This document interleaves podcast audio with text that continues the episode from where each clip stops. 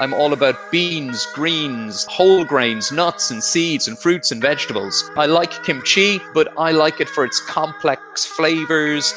I don't depend upon things like kimchi, sauerkraut, etc.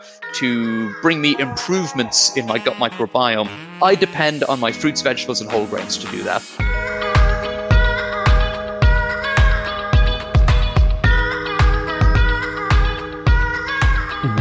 Well, hello there and welcome to the Exam Room Podcast, brought to you by the Physicians Committee. Hi, I am the weight loss champion, Chuck Carroll. Thanks so much for giving the show a listen, or a view, or a download, wherever it is in the world that you are. We appreciate the fact that you are here. It's going to be kind of a quick hitter type of a show today, but it's also going to be a really good one. Back by popular demand, is gastroenterologist Dr. Alan Desmond. He joined us originally for a wide-ranging gut health Q&A on the Exam Room Live, and that is what we're going to be playing back for you here today on the Exam Room podcast. So we are going to get a little bit dirty here with Dr. Desmond as we open up the doctor's mailbag. So a lot of great questions were asked too. I felt like we learned a lot. Like, is kombucha good for you? And what does that do for gut health? And how much kimchi does a person need to eat in order to benefit, get some good gut bacteria from that? And can spicy food negatively impact gut health? Is it harmful? Well, Dr. Desmond weighs in on that. Somebody also wanted to know how coffee affects gut microbiome. Can drinking that put your gut health in jeopardy? So we speak about that a little bit. And then Dr. Desmond also talks about antibiotics and how you can repopulate your gut with good bacteria after you've had a course of them. Somebody else was wondering about the ratio between cooked food and raw food and what's the right balance there to keep your gut in check. So, we're going to talk about a whole lot of stuff. And the audio it gets a little bit glitchy at points, but I'm telling you, it is still 30 minutes of really good insight that is guaranteed to raise your nutrition IQ by a point or two. And then after the Q&A today, we are going to hear about a major jump in the cost of food. That's no surprise if you've been to the grocery store anytime of late.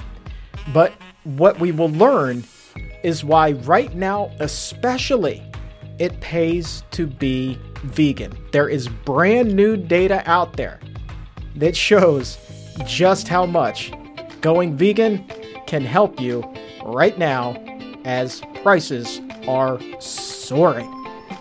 But first, it's your gut, it's your health, and it's Dr. Alan Desmond.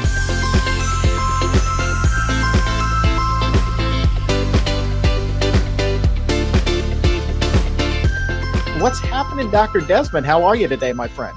I'm good, Chuck. Lovely to be back with you, and thank you for having me with you again today. It's just lovely, lovely to be here. There is no shortage of questions right now, so let's open up that doctor's mailbag and show that yes, indeed, a healthy gut is a happy gut. So our first question comes to us from Lynn at 1209. She writes, I love kimchi. The one I buy states the serving is only two tablespoons. Is that enough to help with my microbiome? Well, there's um, uh, is it enough to help with your gut microbiome? So when we look at studies of the effects of food, fermented foods, and shall we say probiotic supplements on the human gut microbiome. When you look at the studies of the effects of a healthy whole food plant based diet, so the sort of foods that you might enjoy on the PCRM Kickstart program or on any healthy whole food plant based uh, program, what we see is that within days, the human gut microbiome starts adapting and changing with this new, healthier approach to food and absolutely loves that diversity of plants and that diversity of fiber. We can measure the benefits. We can see fecal markers of inflammation going down. We see fecal markers of health, like your um, content of uh, short chain fatty acids going up. We even see harmful substances like TMA, which leads to TMAO, dropping off. And those are very dramatic when you make the change to a healthy whole food plant based diet. Very, very dramatic indeed. When you look at the studies trying to demonstrate the benefit of taking a fermented food or a probiotic supplement, when you look at those studies, the changes, Chuck, that the researchers are able to demonstrate are, to be quite honest, pretty minor. So when I am advising people to make healthy changes in their dietary approach, eh, I'm all about the diversity of plants. I'm all about beans, greens, uh, whole grains, nuts and seeds and fruits and vegetables. I would view these uh, fermented foods, even like kimchi. I mean, I like kimchi, but I like it for its complex flavors and what it brings my plate. Um, I don't depend upon things like kimchi, sauerkraut, etc., uh, to bring me improvements in my gut microbiome. I depend on my fruits, vegetables, and whole grains to do that. So the other issue is, of course, the ferments like uh, kimchi are really quite high in salt. So if you're going to eat a whole lot of them, you're going to be really ramping up your intake of salt, which can have adverse effects on your blood pressure, for example, but can also has been linked to causing uh, gastric cancer uh, particularly if you already have an infection in your tummy, uh, which is called H. pylori, which is relatively common in certain certain ethnicities. So enjoy those two tablespoons of kimchi. Enjoy those lovely complex flavors. But if you're looking to improve the diversity of your human gut microbiome with food, then it's all about the diversity of plants in your diet, not how much fermented foods you're eating. There's a few other things you can do beyond food to increase your gut microbial diversity, though, Chuck, and we can talk about those too if you'd like. Absolutely. Uh, but first, let's piggyback on that question. Uh, this one is from Jay Anderson, also at 1209. Wants to know how do you feel about taking probiotics if we're eating a plant exclusive diet? Is it even necessary or beneficial? Well, the way that question has been framed makes me think that I'm on the same page as the person who just questioned. I don't see them as being healthy, beneficial, or necessary if you're eating a healthy whole food plant based diet. There are a few very specific clinical scenarios within my practice where I will prescribe very specific probiotics for a short period of time. Um, but really, those are, you know, maybe several times per year rather than every single day. But every single day, I'm asking my patients how much fruit and vegetables and whole grains they consume looking for ways to increase. Again, the studies on taking probiotic supplements don't convince me at all that they are necessary for human health. Um, like a lot of things, Chuck, there's a lot of money here. The probiotic industry is worth billions. Um, taking a probiotic each day is also kind of got that nice, simple reassurance. I'll just take this pill or the potion or this capsule and that will fix everything. But genuinely, I, when people ask me about probiotics, I say keep that money and take it to the produce section and get yourself some, uh, you know, some lovely fresh produce instead. It'll have a more measurable and more beneficial effect on your gut microbiome, and you'll enjoy it more. Interesting question here from 1211. Does eating spicy food have any negative effects on the microbiome? So, not specifically on the human gut microbiome. I mean, your microbiome just in diversity. So, the, the greater the variety of plants in your diet, the more diverse your human microbiome is going to be. And th- that's really important. The human gut microbiome, these bacteria and viruses and archaea and yeasts that live within our arch bowel, have been described by researchers as a control center for human biology. Think about that a control center for human biology can influence that, that control center. We can dial it up and dial it down every day just by choosing to eat a healthy variety of plants. If you're putting spices, like we say turmeric or, or anything else in there, you're just increasing the diversity. So I know that for some people, if they've too much spicy food, maybe the heat and the irritant properties um, may cause them some indigestion or gas. That's a whole other issue. But in terms of your human gut microbiome, I don't think if you're consuming uh, spices in normal dietary concentrations, you're going to run into any trouble.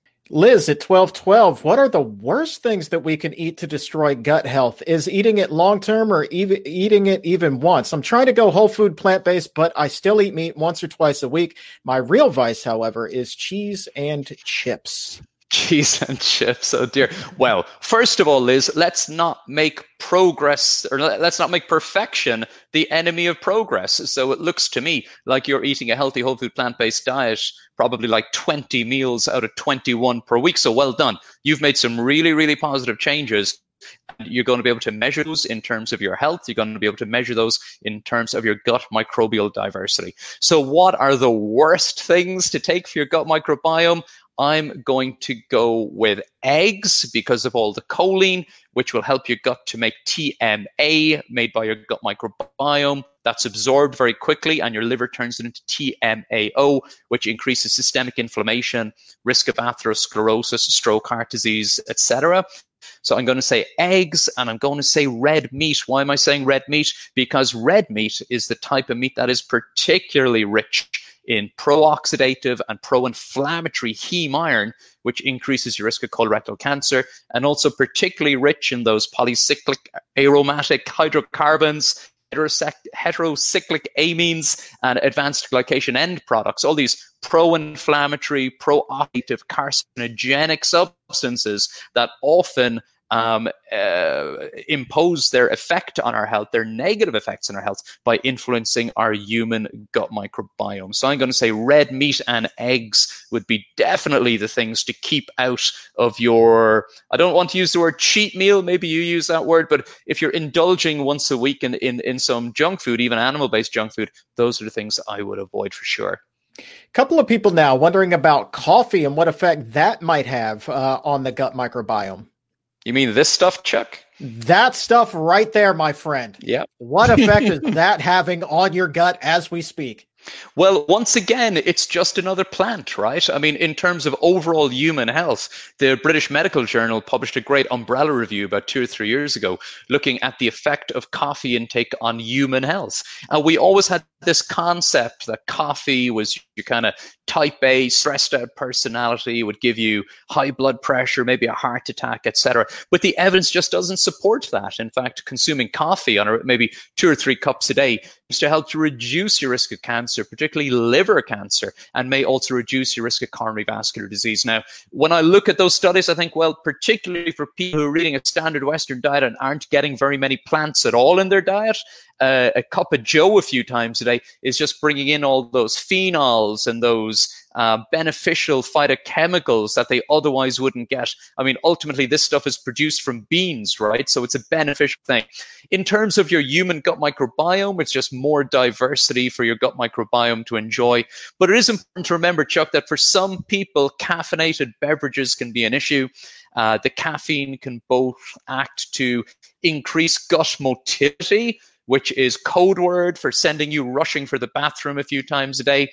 Also, some people may be particularly uh, susceptible to the anxiety type side effects of caffeine, and feeling anxious can also exert negative effects on your bowel habit and generate symptoms like irritable bowel syndrome. So, if you're someone who's particularly sensitive to the caffeine effects, then maybe go for decaf or have a nice cup of tea or a, an herbal tea or something. So it's not necessary, but if you do enjoy coffee, and I do enjoy coffee, um, it's not going to have negative effects within reason.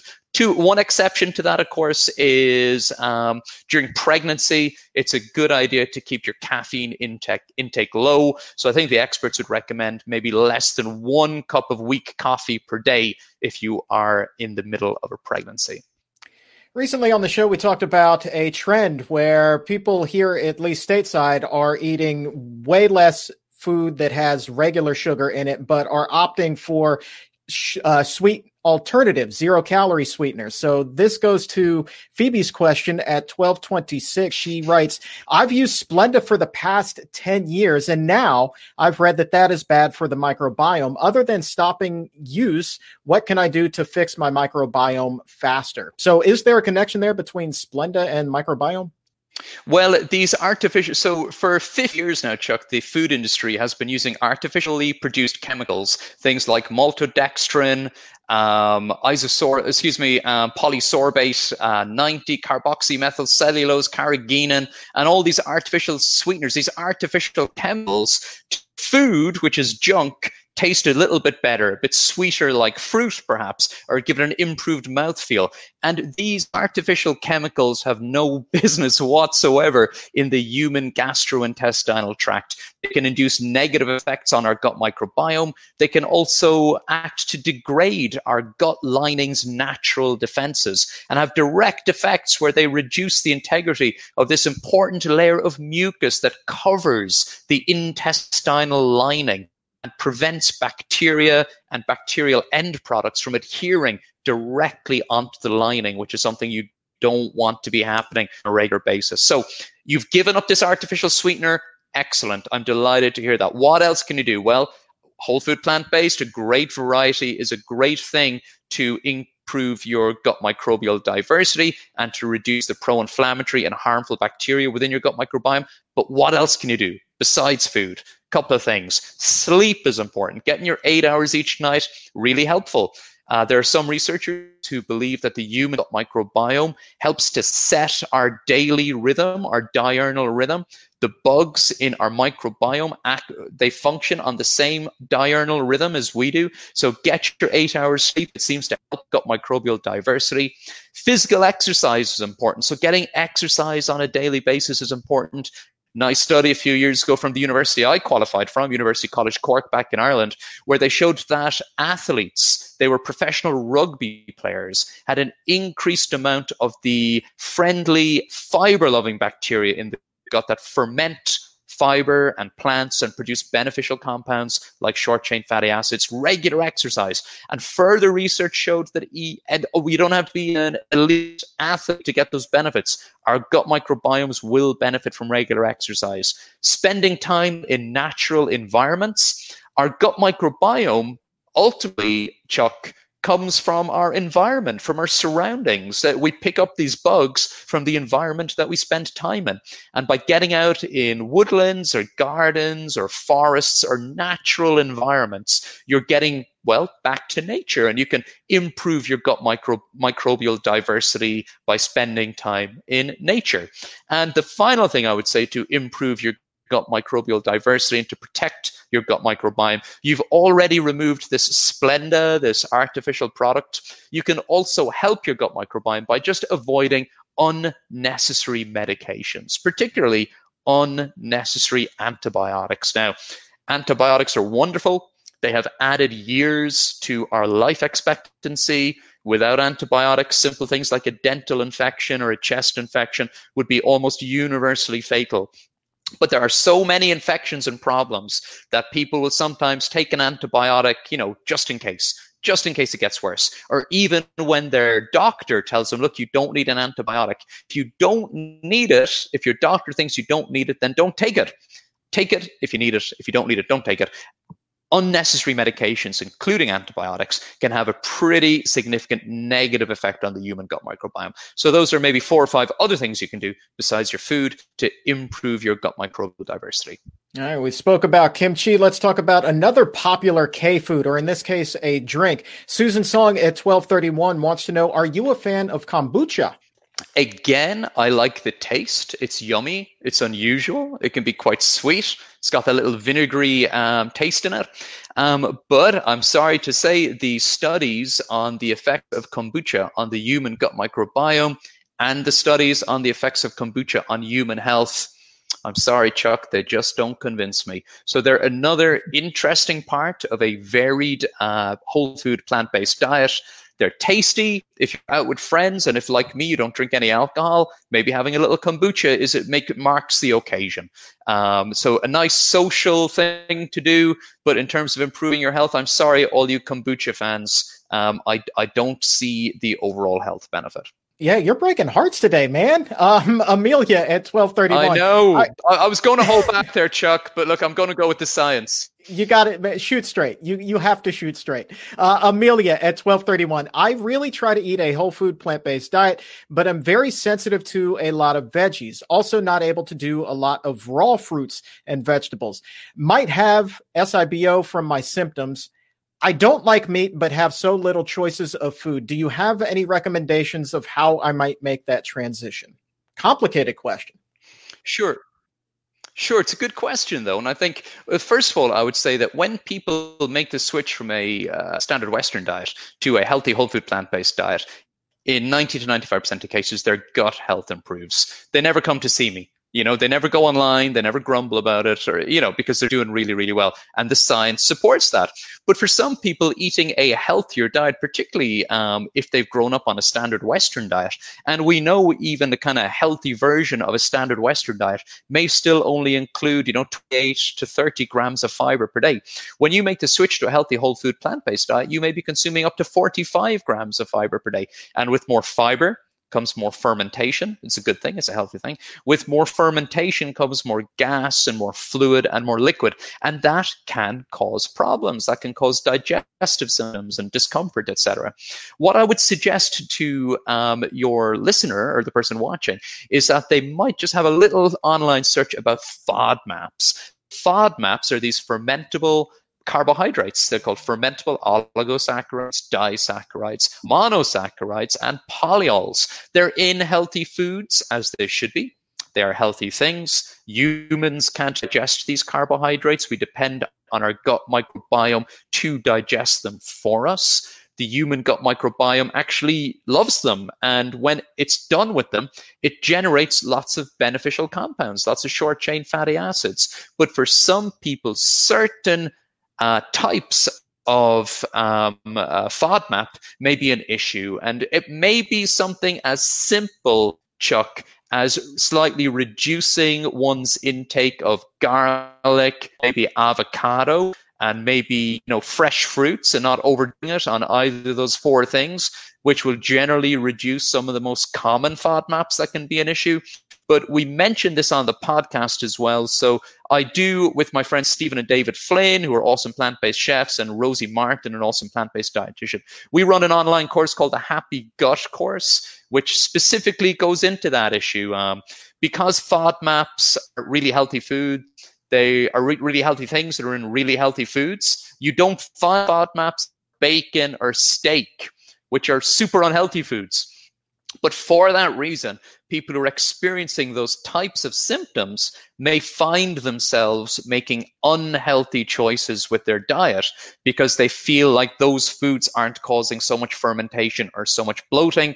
And what we did with the Happy Gut course was that we set up this reduced FODMAP approach with all this online content about the human gut microbiome, but it's whole food plant based from day one. So you're on a healthy, varied, whole food plant based diet, but you're also learning about which FODMAPs you tolerate well. Now, I have to say, for most people, they won't need the Happy Gut course. And simply looking online at FODMAPs and maybe reducing them a little bit.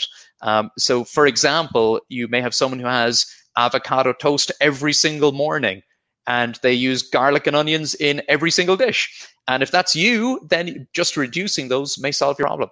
All right, time for a couple more. You good to take a couple more questions? I feel like you're on a roll here. I don't want to stop. No, that's okay. If I'm talking too much, just shut me down, Chuck, because once I start talking about health, I tend to, you know, go on a bit.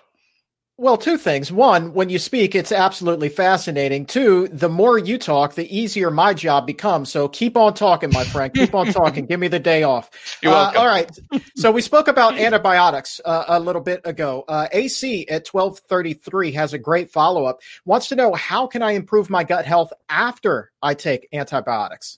Absolutely. Well, look, if you need antibiotics, you need them. I, I, I don't want to sure antibiotics are bad for you. They're really beneficial. And if you need an antibiotic, you need an antibiotic. But it does also affect your gut microbiome. And we spoke earlier, Chuck, about these things you can do. So a healthy, varied, whole food, plant based diet, eating the rainbow, eating a complete variety of fruits, vegetables, and whole grains absolutely fantastic. We saw from the um, Human Gut Project, which was published just a few years ago, where they'd analyzed the gut microbiome of over 11,000 volunteers, predominantly from the US and the UK, but internationally. And what they found was that the number one dietary determinant of a healthy human gut microbiome is the diversity of plants in your diet. So focus on that first. And then the other things we mentioned, getting your eight hours sleep per night, um, avoiding other unnecessary medications or unnecessary antibiotics, getting some regular exercise, spending some time outdoors natural environments, these will all give your gut microbiome the best chance of making a full recovery. Few people are wondering about the balance between raw foods and cooked foods and what the ratio should be in their diet. Do you have any insight on that? Well, one of the benefits of eating raw foods and raw fruits is that, particularly with some raw fruits and vegetables, we had some questions earlier um, about probiotics and fermented foods, which I view as just like a tasty addition to your diet rather than something that's necessary. But this same beneficial bacteria can be found on the surfaces of many fresh fruits and vegetables. Um, so it's useful to have some raw fruits and vegetables. That might just be snacking on apples and other fresh fruit, whatever's in season, or having just, you know, some crunchy vegetables on the table. But just like the overall message, where, as you know, Chuck, certain nutrients are better absorbed from cooked food and certain nutrients are better absorbed from um, raw foods. So vitamin C comes best out of raw fruit and veg. Um, carotenoids, you absorb them a whole lot if having a cooked fruit or vegetable. So it's it's just a balance. And I think if you're getting 50%, if 50% of the food on your plate or 50% of the fruit in your shopping basket looks like a fruit or a vegetable, whether you're cooking or raw, just whichever way you like it. I mean, the best fruit vegetables to eat are the ones that you enjoy in variety. So I don't have a strict um, rule about how much cooked, how much raw, but it's it's again, it's just good to mix it up and find your own way, whatever you, suits you, whatever you enjoy, and whatever keeps you eating those fruit and veg. I'm happy with. All right, now I said that we were going to get dirty during this segment, and I'm I'm going to be a man of my word here. Susan Song at twelve forty one. Does one's stool reflect one's gut health? What is considered to be a healthy stool? Oh, what a great question! And as I said to you during the podcast uh, last week, Chuck, if people were more open about talking about their bowel habits, my job would be so much easier. Everybody loves talking about food. Every Sunday supplement in the newspapers at the weekend has the restaurant reviews and the recipes and the food. But once we've swallowed the food, we're like just too embarrassed to talk about what happens. Everybody eats, everybody ferments, everybody poops. It's just a fact of life. So we should be we should be comfortable talking about these things. So a really interesting um, little anecdote about this. So about 12 or 14 years ago, at Bristol Royal Infirmary Hospital, which isn't too far from where I work and live here in the southwest of England, they designed something called the Bristol Stool Chart. And if any of your guests want to really get into this, any of your listeners, just Google it up, the Bristol stool chart, and that shows a full color picture of everything from terribly hard, constipated stool to a kind of a watery, mushy, unpleasant thing. And they graded those from types one through to five, and they they determined that a type two or a type three stool the optimal stool, what we should all be aiming for. So that was maybe 15 years ago. So about three years ago, um, a team of gut microbiome researchers conducted a study to look at the correlation between gut microbial diversity and a healthy gut microbiome and the old Bristol stool chart. And guess what? They found that the type 2 to 3 stool also had the best microbial diversity. So, for a gut health microbiome nerd like me, that is a beautiful circle. More than a decade between the origination of the Bristol stool chart, when we didn't really know anything about the gut microbiome, and this gut microbial study. And yeah, so a type two or three stool is where you want to be. All right. And final question comes to us from Richard at 1236 wants to know what do you eat for breakfast on a typical day? Well, um, I vary it up. Um, I love oatmeal, so I'll have oatmeal several times per week. And during the winter months, I'll I'll do like a hot oatmeal. Um, during the summer months, I'll do an overnight in the fridge, you know, with some fruit and dates. And sometimes I sometimes sometimes I make my overnight oats with coffee instead of plant milk because I get the coffee and the breakfast in a one go. But this morning, and what I've been having lately for breakfast is I get a nice slice of like a pumpernickel or rye bread, that really dark, dense German style stuff. And I'll toast it lightly, and then I'll cut it into on one half I'll do like a mashed banana and some nuts, and on the other half I'll do like some hummus and maybe some greens, uh, maybe some microgreens or or whatever whatever's in the fridge, Chuck. You know, or some mornings I'll just have a little bit of my leftovers from lunch the previous day. So yeah, I, I mix it up quite a lot actually. Tofu scrambles, another good one at the weekend when I've got a little bit more time to spend in the kitchen. Ah, that sounds heavenly. I'm coming. I'm gonna book a ticket, fly all the way across the pond, and come join you for breakfast. How about that? Well, I checked, Chuck. You're exactly. If you leave now, you can be here in 21 hours, according to Google Maps. Okay, so I'll see you for breakfast. Sounds good. Yeah, all right. Well, I'll see you tomorrow. Uh, all right. Uh, okay, so uh, that's all the time that we have for the mailbag, but uh, you are going to be speaking, as we said, at ICNM, the International Conference on Nutrition and Medicine, and that kicks off tomorrow. We know that you're going to be speaking about Crohn's disease. You also mentioned that you're going to be speaking about a study that tracked 100 health professionals and how they were able to reduce their cardiovascular risk over the course of 28 days. Without giving too much away, can you tell us a little bit about about what it is you're going to be talking about there and, and, and how this happened? So this was a project that I designed with my friends Stephen and David Flynn of the Happy Pear and some local GPs in my area. So I talk a lot at local medical conferences and meetings with the benefits of a plant-based diet. I had the opportunity just before Christmas to speak at two huge conferences, mainstream medical conferences, and I did like a good hour, Chuck, on the benefits of a plant based diet. I was speaking to GPs, family physicians, nurses, physiotherapists, dietitians. They were all omnivores, Chuck. Many of them had never heard of Dr. Barnard, if you can believe it. So I presented all of that research to them, all these benefits of a whole food plant based diet. We talked about obesity and type 2 diabetes and heart disease and resistance and colorectal cancer and all of these conditions which we in the Western world in high income countries view as inevitable. And I said, look, a whole food plant based diet can prevent, halt, and even sometimes reverse these conditions. So I challenged them to take on a whole food plant based diet with no calorie counting and no portion control, no measuring, just cooking and eating for 28 days. And I got them to track their body weight and their cholesterol and their blood pressure. And the results were pretty impressive. And as impressive as the results were, the real change was opening um, my colleagues' eyes to the benefits of this sort of dietary intervention. So it really lit a lot of enthusiasm in my local area, um, enthusiasm which we continue to build on because it, it's fantastic to get health professionals doing this. So we had a, over 100 health professionals take part in this challenge. But really, we want to get these benefits to our patients. So we're, we're working on that right now. All right. Now, before I let you go, I, I absolutely need to ask you about the Happy Gut course that you're involved in. A lot of people in the chat box are, uh, you know, raving about that. So for those who aren't familiar, tell us a little bit about that.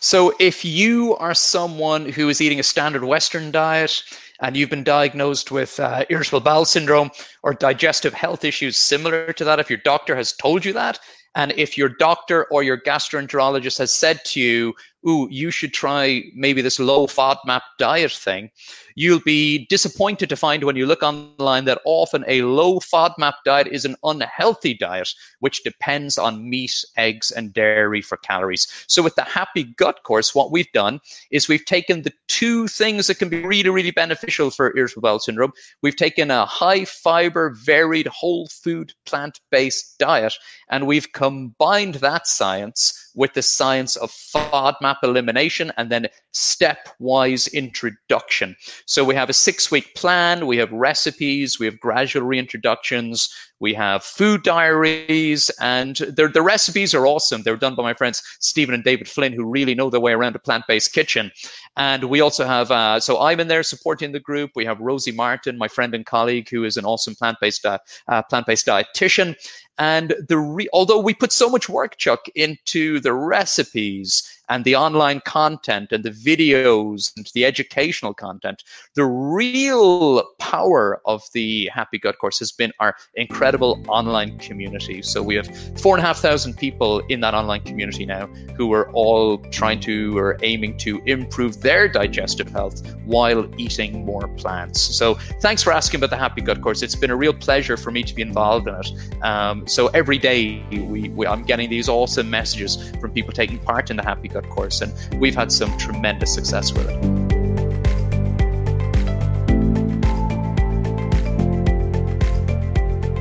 ICNM begins August 6th. That happens to be the very day that this episode is being released. So if you're listening to it bright and early, one of the first people to download and listen to the show, it is not too late to sign up for this super nutritious three day conference.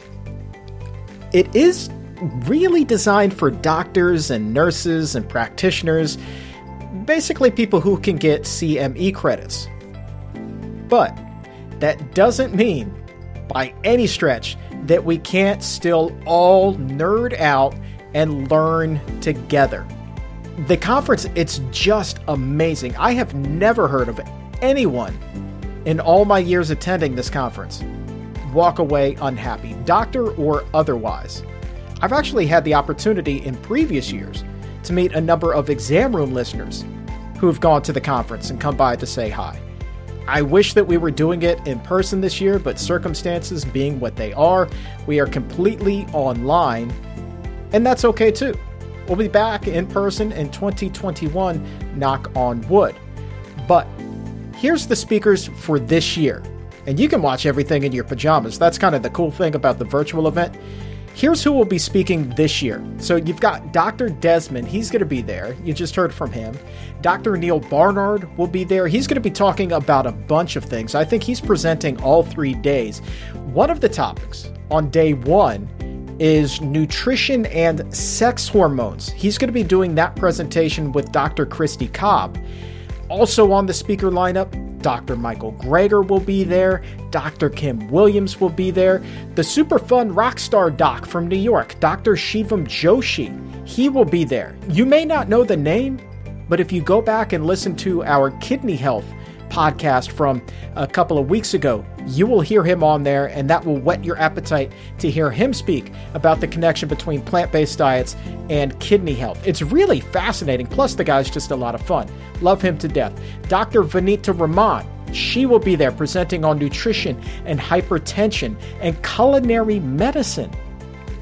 And the hypertension thing, high blood pressure, that's huge right now, given the close ties that that has to COVID 19 and the severity of cases with that. Important, important presentation. And I especially, I especially love this one. Doctors Walter Willett and David Katz, this will be on day two of the conference. They're going to be getting together. They will be presenting a, a show called What's Behind Nutrition Controversies? Making Sense of the Science. Can't we can't we all use a little bit of that? Doesn't this nutrition info get a little bit confusing at times? Sometimes it seems a little bit conflicting, and sometimes you hear the keto diet's great, and then you hear the Atkins diet is great, and then obviously we have all of this data here that says neither one of them are particularly wonderful, it's all about the plant based diet. So, how do you make sense of all of the nutrition controversies and make sense of that science? Doctors Willett and Katz, they will be telling you all about that on day two of the conference. And you can register right now at pcrm.org slash ICNM. Go ahead and register August 6th through 8th. You will not regret it. This is three days of some of the most enlightening information ever put together in a single conference. Now, before we wrap things up today, I teased this at the top of the show. Some interesting news that I wanted to share. This headline, because being vegan is proving to be cost effective during the pandemic. While the price of meat and dairy are skyrocketing at the grocery store, produce prices are remaining relatively stable according to new figures that have been released by the government. Since February, the price of beef and veal, they've soared more than 20%.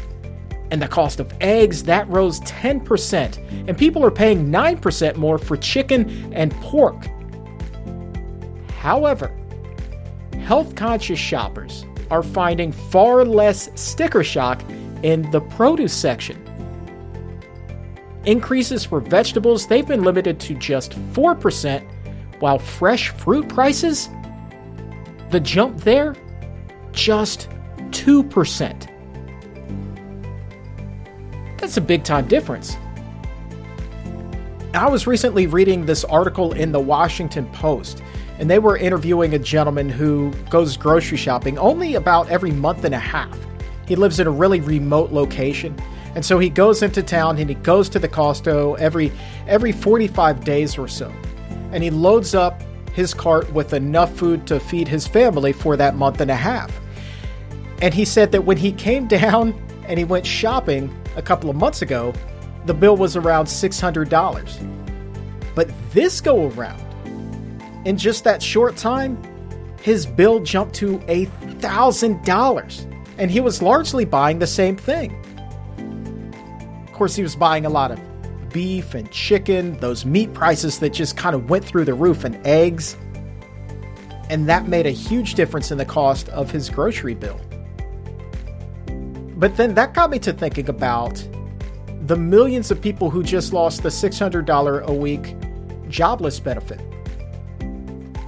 And how much every little bit right now can help. So you eat healthier and you save a little money and you even maybe save on healthcare costs.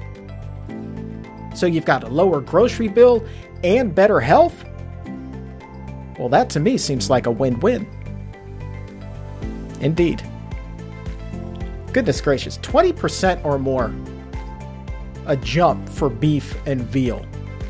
And then fruit prices only jumping a tenth of that, 2%. Pays to be vegan right now. So don't let anybody tell you that being vegan is too expensive.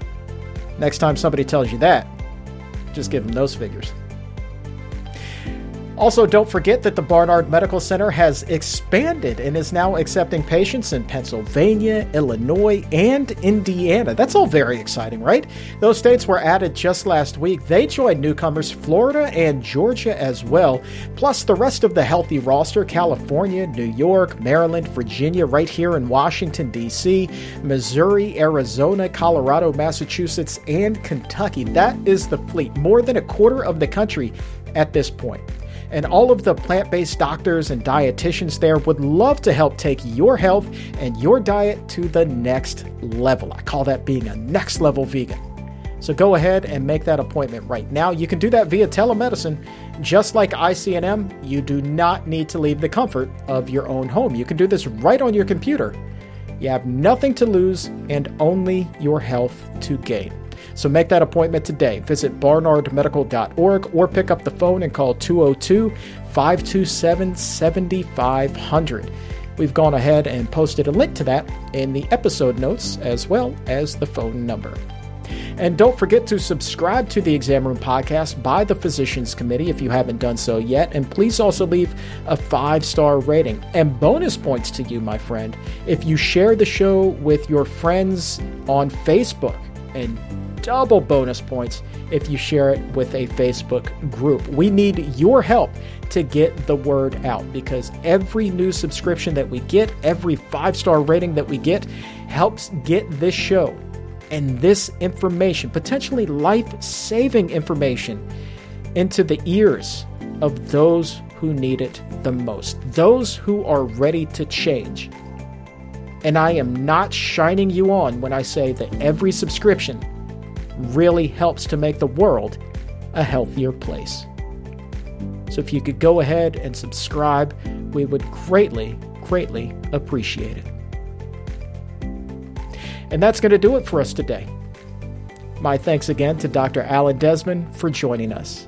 And for everyone here at the Physicians Committee, I am the weight loss champion, Chuck Carroll. Thank you so very much for listening. And remember, stay safe take a stand, and keep it plant based.